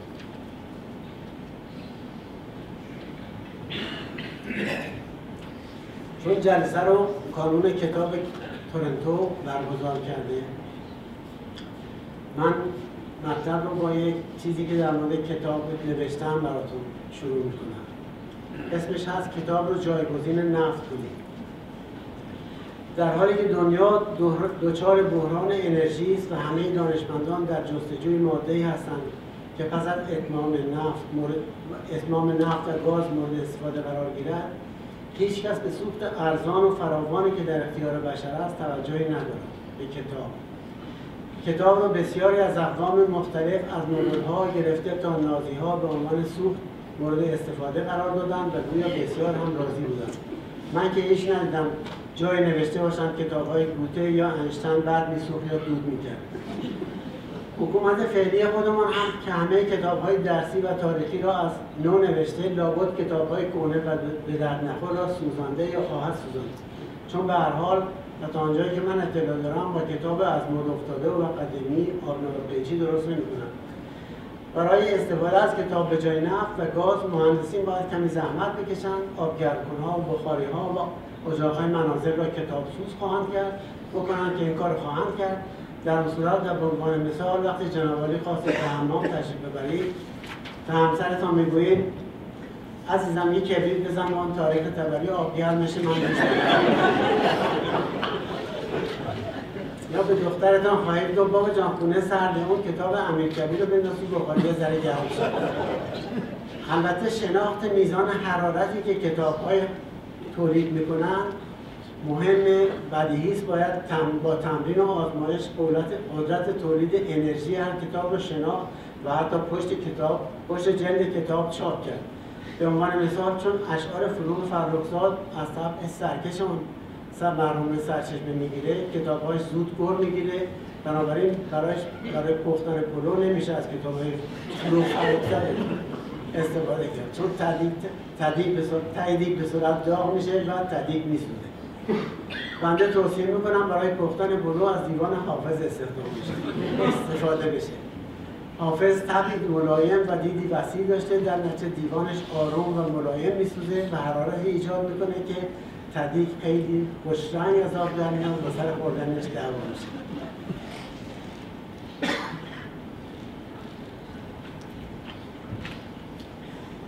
بذارین یه مطلب جدیدی که توی این شماره شهروند چاپ شده و تازه است براتون بخونم. آقای حریری چون بهش اشاره کردم یه رو جلو. توی این هفته شهروند این مطلب تازه چاپ شده. من به خاطر مسئله سگی که در تهران فعلا سوژه روز هست که می‌دونید کسایی که سگ داشته باشن سگگردانی و سگ بازی کنن و سگ نگه دارن 74 ضربه شلاق و از یک تا ده میلیون تومن جریمه براشون شده تیترش رو گذاشتم سگ را در پستوی خانه نهان باید کرد. تعدادی از نمایندگان مجلس ایران طرحی برای مجازات سگگردانی و سگبازی ارائه کردند که بر اساس آن 74 ضربه شلاق و یک تا ده میلیون تومن جریمه برای سگبازی و سگ فروشی و سگگردانی در نظر گرفته شد. من شخصا هم برای خودم خوشحالم که اهل نگهداری سگ نیستم و هم برای شاهنور خوشحالم که به موقع از این دنیا رفت. اگر زنده مونده بود باید دائم شعر دهانت را می‌گویند نباید که گفته باشی دوستت میدارم را دستکاری می‌کرد و مطابق آب و هوای روز و مسائلی که پیش میآید این شعر را تغییر می‌داد و به روز می‌کرد. یک روز باید می‌گفت صورتت را کنترل می‌کنند مبادا از دست اسید پاشا سالم در رفته باشد. صورت را در پستوی خانه نهان باید کرد. یک روز باید می‌گفت زنان حق کار کردن در اتاق مردم را ندارند زن را در پستوی خانه پنهان باید کرد. و حالا که می‌خواهند کسان را که سگ دارن مجازات کنند دوباره باید شعرش را تغییر می‌داد و به این صورت مینوشت. روزگار قریبی است نازنین اتاقت را میجویند نباید سگ داشته باشید آن که بر در میکوبد شب و هنگام حقیق تو را با واقع سگ اشتباه گرفته. اکنون سگجویانم در گذرگاه ها ایستاده و سگ را سر چارسوب حاج عباسعلی شلاق می‌زنند. سگ را در پستوی خانه نهان باید کرد اما مگر پستوی خانه چقدر جا دارد؟ نازنین.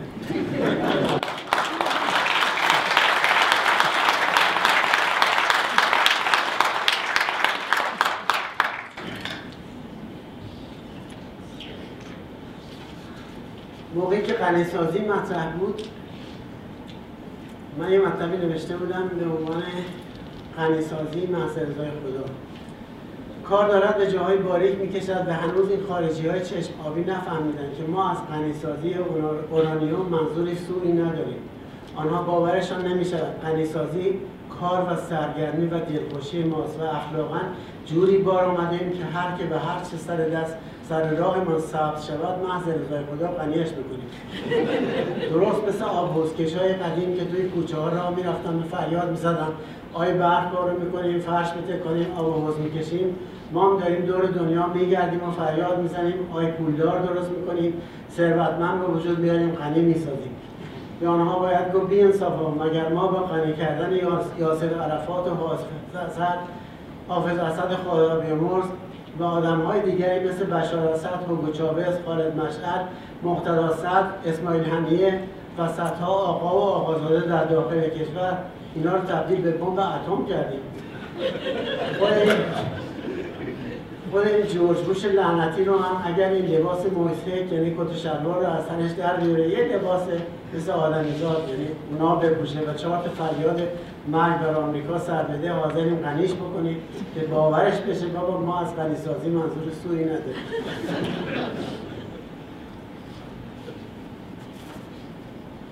یه مطلب هست به عنوان لقبخانه مبارکه. در تاریخ ما انقدر نکات گنگ و مبهم وجود دارد که آدم برای کشف آن جز به حدس گمان به چیز دیگری نمی‌تواند متوسل شود. مثلا درباره تاریخ قاجار این همه کتاب این همه کتاب نوشتن اما در مورد خرید و فروش لقب و ریزکاری های مرسوم آن دوران چیزی ننوشتن. به عنوان مثال خود من دلم می‌خواد بدانم لقب ها چه کسی اختراع می‌کرده. ثروتمندان و حکام چگونه لقب انتخاب می‌کردن نرخ رسمی لقب چند بوده؟ و برای این کار من حس می‌زنم که مثلا دفتر یا مغازه ترتمیز اختصاصا وجود داشته و بر سردر آن مغازه نوشته بودن لقبخانه مبارکه. یکی از معتمدین شاه در ساعت کار اداری اونجا میشسته مسلما تا سرکله یک مشتری پیدا میشه. متقاضی لقب یا همونطور که گفته شد مشتری از راه می‌رسیده لیست لقب ها رو نگاه می‌کرده بعد چند تا از لقب ها رو انتخاب می‌کرده و می‌رفته در اتاق پرو مثل یه بوتیک. لقب رو جلو آینه حسابی امتحان می‌کرده تا ببیند مثلا روباه المماره به قیافش بهتر می‌خورد یا شغال دوله. چند بار جلو عقب می‌رفته خودش رو از روبرو نیمرخ در آینه نگاه می‌کرده. همزمان خود رو به لقب جدید مورد خطاب قرار می‌داده و هر وقت خوشش میومده می‌رفته سر قیمت. پیرمرد خوشمشربی که یک لقب نیمتی از پدرش به برده بود می‌گفت مردم پدرم تعریف می‌کرد و گفت سر این قیمت دو سه روز چونه می‌زدیم. به این سادگی ها نبود که لقب رو انتخاب کنی پولش رو بدهی و را بیافتی ماست که نمی‌خواستی بخری می‌خواستی لقبی انتخاب کنی یک اون دنبال اسم خودت و بچه ها چسبیده باشه. پیرمرد تعریف می‌کرد که مرحوم پدرم می‌گفت چندین روز رفتم و آمدم. بالاخره وقتی گفتم بیشتر از دویست تومن نمی‌توانم بپردازم مسئول لقبخانه گفت یک لقب ارزانتر انتخاب بفرمایید لقبی که نظر شما را گرفته نیم طول عرضش است. برای خودم بیشتر از اینا تمام شده. معاذا وقتی دیدم که پدرم لقب دیگر رو نمیپسندن با همون دویست تومن سرتای قضیه رو همون دادم خب.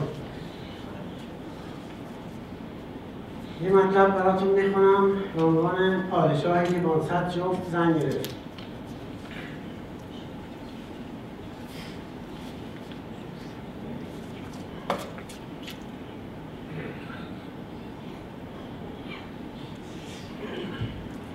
این جماعت خارجی عجب آدمای پرتی هستن. نه که از آداب و رسوم سایر مردم خبر ندارن از هر مسئله در کشورهای دیگر برداشتی که آن با اشتباه می‌کنن.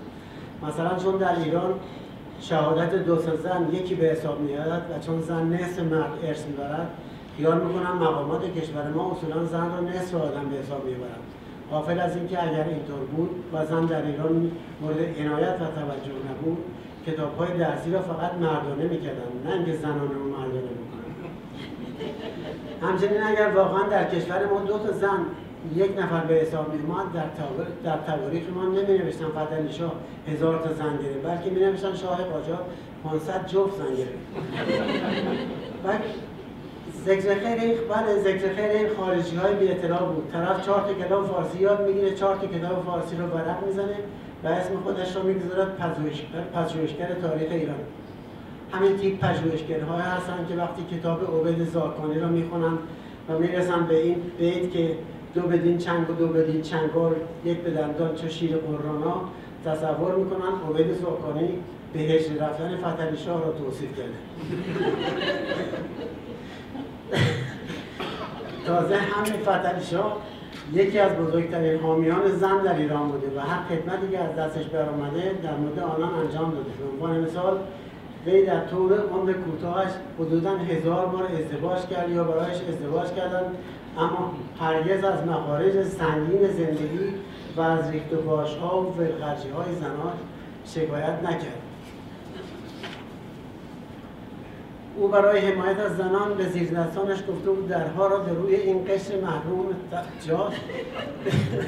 به روی این قشر محروم جامعه باز بگذارید تا بتوانند آزادانه و مستقیما با شخص اول مملکت در دل کنند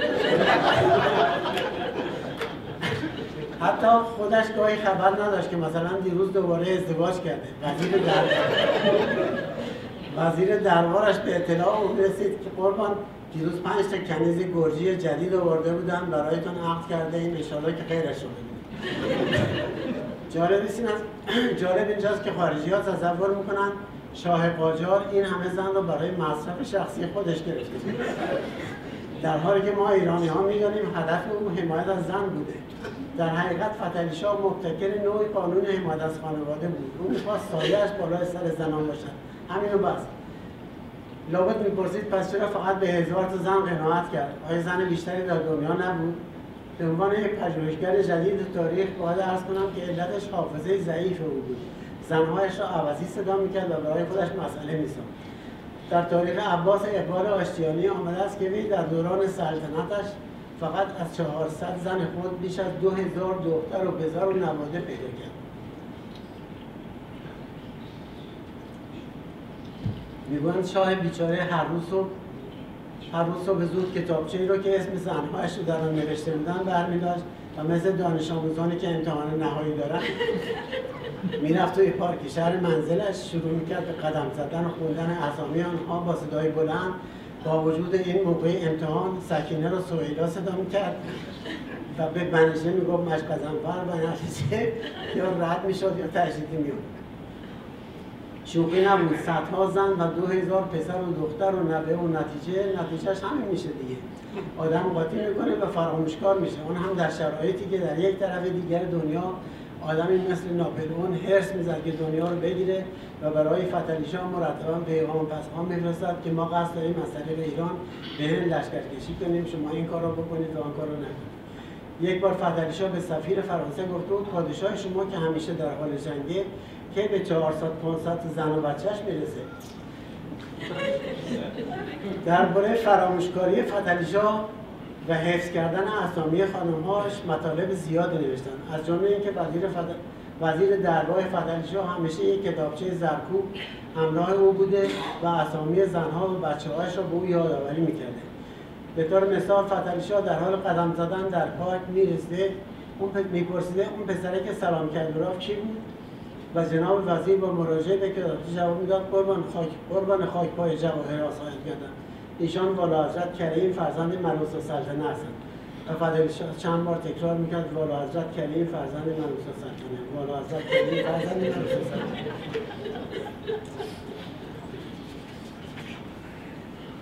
آنچه من در هیچ کتابی نخوانده این است که این هزار تا زن چگونه وارد حرم سرای شاه شدن؟ آیا کنکوری چیزی گذاشته بودن؟ و این خانم ها برندگان کنکور بودن که چنین چیزی بعید است هنوز موقع هنوز اون موقع کنکور مد نشده بود.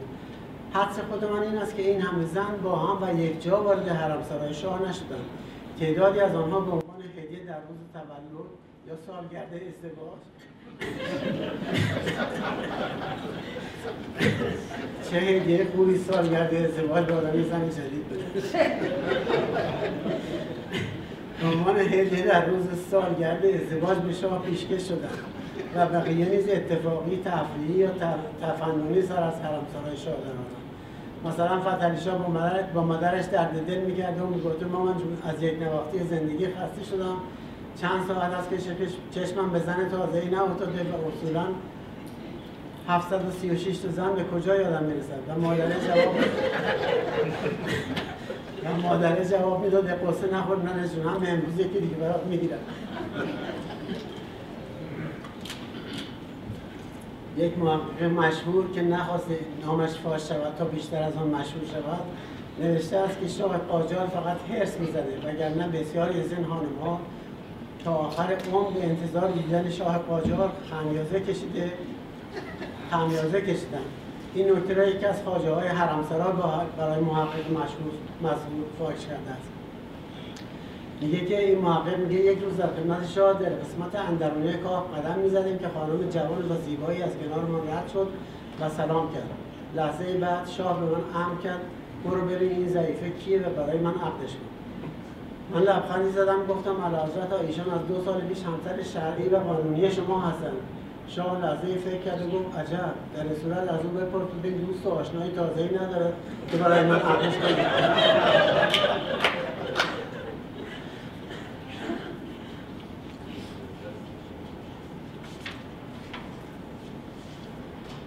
یه مطلب دارم به عنوان انتخاب کردم براتون به عنوان قرصات و برداشتی.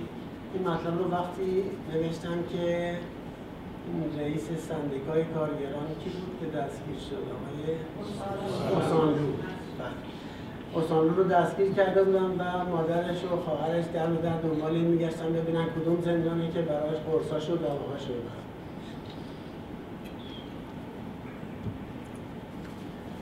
همسر یکی از کارگرهایی که اخیرا دستگیر شده امان مسئولان مملکت رو بریدن که من می‌گوید شوهرم کجاست؟ که قرصهایش رو به او برسونم. از دید یک فرد عادی آدم به این خانم حق می‌داد که نگران شوهر, بیمار، شوهر بیمارش باشن اما مسئولان زندان نظر دیگری دارن آنها می‌گویند انگار ما بیکار نشسته ایم که ببینیم کسانی را که دستگیر می‌کنن کجا می‌برند که آدرسش رو بنویسیم و بدهید دست بستگانش که یکی برایش قرص ببرد دیگری کپسول و سومی شربت سینه. آنها معتقدن اصولا ما ملت پرتوقعی هستیم. خیر سرمون هفت هزار سال تاریخ داریم. در این 7000 سال حداقل 7000 مرتبه به زندان افتاده ایم. سال, یک بار حساب می‌کنن که منصفانه باشن و هنوز یاد نگرفتیم. مثل ملل متمدن دنیا وقتی از خانه بیرون می‌رویم برس های ما رو در جیب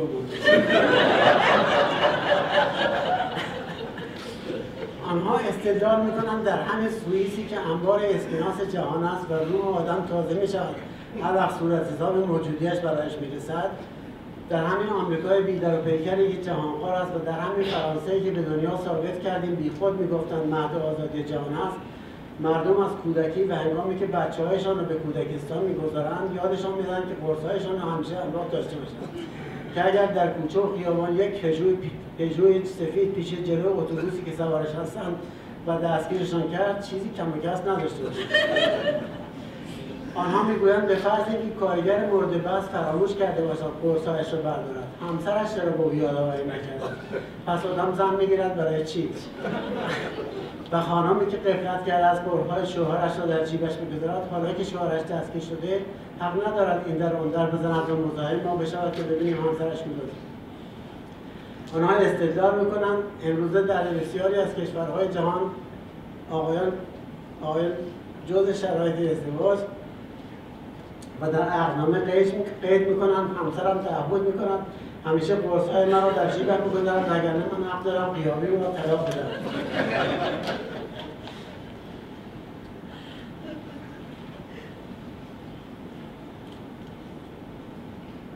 نمی‌دونم نصف این نصف این مطلب نیستش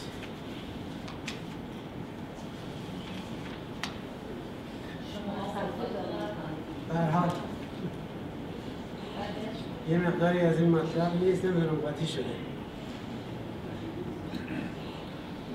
و این رو من نوشته بودم تا اونجا که یادم میاد که هیتلر کاری کرده بود که مردم همیشه قرص و دوا و کپسولشون تو جیبشون بود از خیابون می‌رفتن از خونه که بیرون می‌رفتن و هنوز هم پیرمرد پیرزنهایی که پیرزنهای آلمانی تو خیابون که به هم می‌رسن به جای سلام و تعارف به هم میگن قرصاتو برداشتی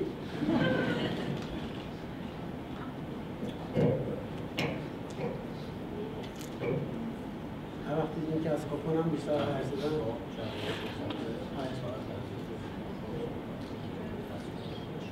حرف این مطلب رو امسال نوشتم چند پیش. در جورای امسال. پرویز مظاهری در انجمن روانپزشکان ایران به سایت خبرانگاهی گفته است که از هر چهار ایرانی یک نفر اختلال روانی دارد. ایشان تاکید کردند که این کوهی یخی است که فقط نوک آن پیداست. چون مردم از ترس نه انگ خوردن از مراجعه به روانپزشک پرهیز می‌کنند مطالعات دانشگاه علوم پزشکی تهران نیز نشان می‌دهد که میزان اختلالهای روانی طی 9 سال از سال 78 تا 87 60 درصد افزایش پیدا کرده است. به یکی از دوستانی که در تهران زندگی می‌کنن تلفن کردم و پرسیدم این گزارش رو خوانده که از هر ایرانی یک نفر اختلال روانی دارد از هر چهار ایرانی یک نفر اختلال روانی دارد جواب داد بله خواندم اما احتیاجی هم به خواندن گزارش نیست. از خانه که بیرون می‌روی خودت می‌بینی که با چه تعداد آدم روانی روبرو می‌شوی. پرسیدم پس شما تو این مملکت چگونه زندگی می‌کنید و چگونه خدا از آسیب این گونه افراد متحافظت می‌کنید؟ جواب داد من برای خودم روش خاصی را انتخاب کردم که بسیار موثره. از روش خانومم در بافتنی بافتن استفاده می‌کنه. موقع بافتنی بافتن هم میگه سه تا از زیر یکی از رو سه تا از زیر یکی گفتم نفهمیدم یعنی چی. جواب داد خیلی ساده است. وقتی میگن از هر چهار نفر یکی روانی است وقتی از خانه بیرون رفتی باید مواظب چهار نفری باشی که رو قرار, قرار می‌گیرن. مثلا من صبح که میرم بیرون تو صف اتوبوس با سه نفر اول سلام علیکی می‌کنم. به نفر چهارم که بر اساس آمار بر روانی باشه کاری ندارم اگر هم خواستم بپرسم اتوبوس کی رفته یا کی میاد از اون سه نفر اول می‌پرسم که آدم های نرمالی هستن نه از اون چهارمی عصبی دیوانه چش دریده که رو میدارم گفتم خب اگر خواستی تاکسی بری چی کار می‌کنی؟ با تاکسی سوارشی تاکسی بری چی کار می‌کنی؟ جواب داد به اون سه مسافرکش اولی که اگه جا داشتن سوار میشم و چهارمی که مطمئنم دیوانه است محل سگم نمی‌ذارم حتی اگر خالی باشه. گفتم برای خرید چی؟ گفت از سه تا مغازه اول خرید می‌کنم. دوستم توضیح داد. گفت البته گاهی اشتباهاتی و مشکلاتی هم پیش میاد. مثلا پیروز خانم گفته بود نان سنگک بخره آبگوش داریم. مغازه رو چهار تا چهار تا شمردم رفتم جلو تا رسیدم به اولین کاسبی که به نظرم روانی نبود. رفتم تو و گفتم شادر آقا دست مریض زمان دو تا نون سنگک خاشکاشی بده امروز آبگوش داریم. شاطر آقای اومد جلو لبخندی زد دست انداخت کردنم ماشم کرد و گفت قصه نخورده داشت معالجه کنی خوب میشی. سنگکی اون برای خیابون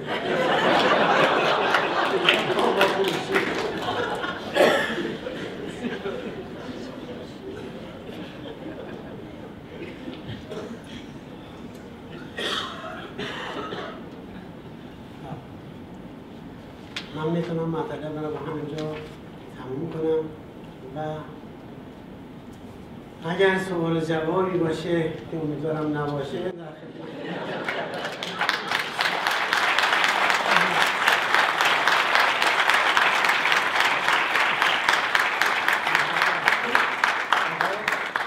در فرموده بودن که شاید یک سوال جواب کوتاهی هم بذاریم ولی نگفتن که من باید سوال کنم شما جواب یا شما سوال می‌کنید من باید جواب اگر قرار شما سوال کنید سوالا ساده باشه. مثل اینکه به تورنتو بهتون خوش میگذره یا نه از هتلتون راضی و از سوال سخت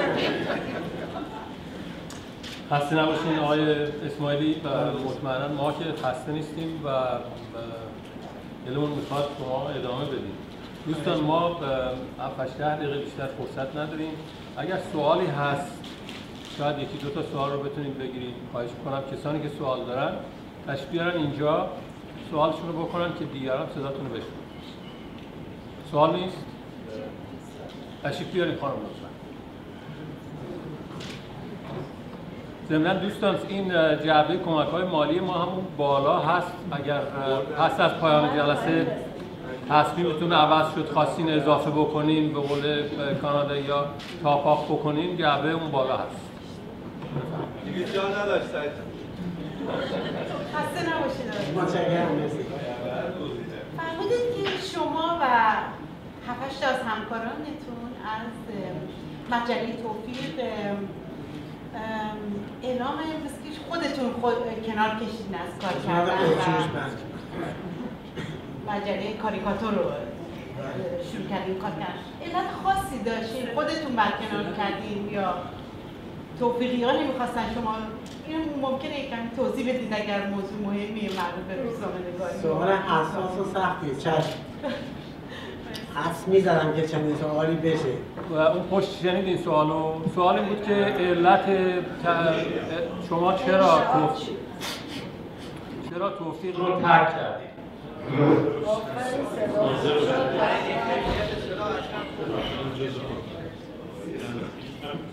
این یه سخت کهنه پنجاه ساله است که من نمی‌خوام روش ناخون بکشم و تازش بکنم ماجرا واقعا مال پنجاه سال پیشه حدود پنجاه سال پیشه. فقط اشاره می‌کنم اگر مسئله مهمی نبود نه تا هشت تا یا نه تا از تنظیمیس های مشهور اون زمان یک مرتبه و با هم توفیق رو ترک نمی‌کردن بدون اینکه کار تازه پیدا کرده باشن و بدون درآمدی داشته باشن. یک مرتبه توفیق رو ترک کنن و برن بیرون. مدت یک ماه بیکار باشن و بعد بتونن یواش یواش کاری جور بکنن اجازه بدین به همینجا بسنده بکنم.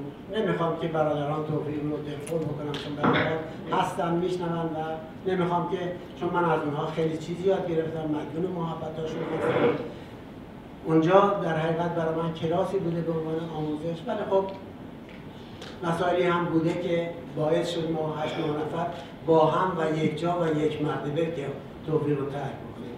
و این مسلما دلیل بسیار مهمی داشت که نمی‌خوام این دلیل مهم رو برمانم خواهش با تشکر از فرمایشاتتون می‌خواستم سوال کنم که ستاری از آقای محمد علی افراشته مؤسس چلنگر هیچ صحبتی نفرمید آیا به موثرش نمی‌دونید یا اینکه بسیار چشم عرض می‌کنم. چلنگر اگر من بخوام به تنزنویس های اون زمان اشاره بکنم به اون دنیا بسیار زیاد هستن. تنها چلنگر نیستش و تنها مرحوم افراشته نیست. او یکی از بهترین شاعرهای زمانش بود. مدافع حق و حقوق کارگران و زحمتکشان بود. شعراش بسیار قوی و بسیار جالب هستش. من به اون قسمت از تاریخ نپرداختم وگرنه چنین افراشته یکی از واقعا پیشکسوتان طنز تو ایران و شعرهاش بسیار ارزشمند و چیز و من از کردم سخنرانی من در حد نیم ساعت برای یه سخنرانی کوتاه بود نه در حد یک کتاب. وگرنه خیلی های دیگر من بایستی ازشون نام می‌برم و نام میبردم. خواهش می‌کنم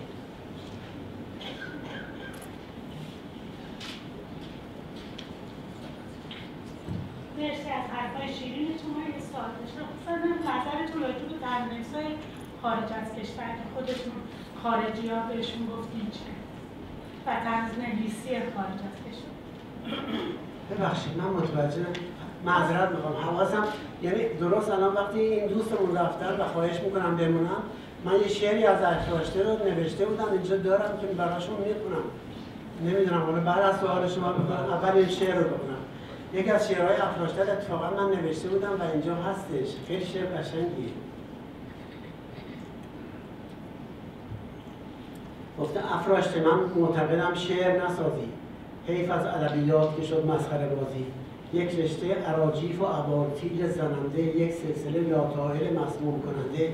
می شعری و می چاپی و می خوانی و انگار در نیمه دی ماه یخی آمده بازار. گویند گرت شاعر مردم عجبی نیست در خلق کسی عامل شعر و ادبی نیست. تأسیس روی نایره دانی که نوالا سطری عربی تانی خانی که نوالا شعرت همه اوریان ز مراعات نظیر است نان گویی و افسوس که بی ذکر پنیر است. جایی سخن از راه چرا چاه نباشد آنجا که گداه است چرا شاه نباشد. بر نقص سواد تو هم یک کلمه بس یک مصرع با سین و یکی سای مثلث. از وزن نگو عین ترازوی سرکدار. میزان نشود جز به پوان ویرگول بس جز به پوان ویرگول- بسیار. شعری که بود در عظمت کوه دماوند. شعری که بود محبت الهام خداوند. شایسته تعریف گل و فصل بهار است. وقف ابد وقف ابد ساق و سر و سینه یار است. آن هم به سم آن هم به همان سبک عبیوردی مرحوم بی دخل تصرف به همان مهر و همان موم ما شاعر شهری مجرد ز علایق. مردم هنری را چه به, چه به اوضاع خلایق؟ مرد هنری. مرد هنری را چه به اوضاع خلایق؟ نان نیست نباشد که سر یار سر آمد. بیکاری و فقر است که دلدار سر آمد. ما را چه آژان آمده با موجز منزل؟ ما را چه آژان آمده با موجز منزل ما کشته عشقیم به صد دل، نه به یک دنیای دنی را همه گر آب بگیرد ما اهل دلان را همگی خواب بگیرد. امروز اگر خلق به ما لطف ندارند روزی به سر مقبره من گل بگذارند. زیرا که از آنجا که خلایق همه مستند این مردم نادان همشان مرد پرستند این مدعیان در طلبش بیخبران این مدعیان در طلبش بیخبرانند. فاتح مع صلوات این رو خودش نوشته من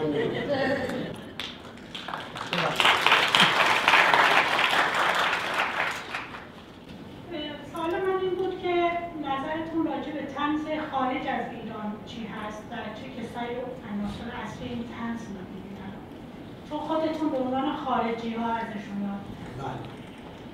طنز خارج از ایران به دلیل اینکه تنظیمیس های سرشناسی در اینجا حضور دارن منظورم خودم نیست کاملتر، پختهتر و جالبتر از ایران هستش. شما ببینید ما اینجا هادی خورسندی رو داریم دوست عزیز و سرشناس و گرامی بنده که واقعا تنزش حرف نداره. ابراهیم نبوی رو داریم. کسای دیگه رو داریم واقعا که تنزاشون بسیار عالی است. و استادمون ایرج پزشتاد که واقعا میشه یکی از پیشکسوت های تنز ایران ازش نام حال- خیلی پیشکسوت ها خارج از کشور هم. و تنز اگر در خارج از کشور بهتر گل کرده و جالبتر هست به دلیل اینکه تنظنویس های سرشناس در خارج از کشور هستند و اونهای جوانهایی که در ایران واقعا هستن بسیار بازوقن تلاششون رو می‌کنن ولی خب به قول معروف در کف شیر نر خونخواره غیر تسلیم و رضا کوچاره چیکار می‌تونن بکنن حتی چیزهای بسیار جدی که می نویسن با زندان و شلاق و شکنجه رو برو هستن.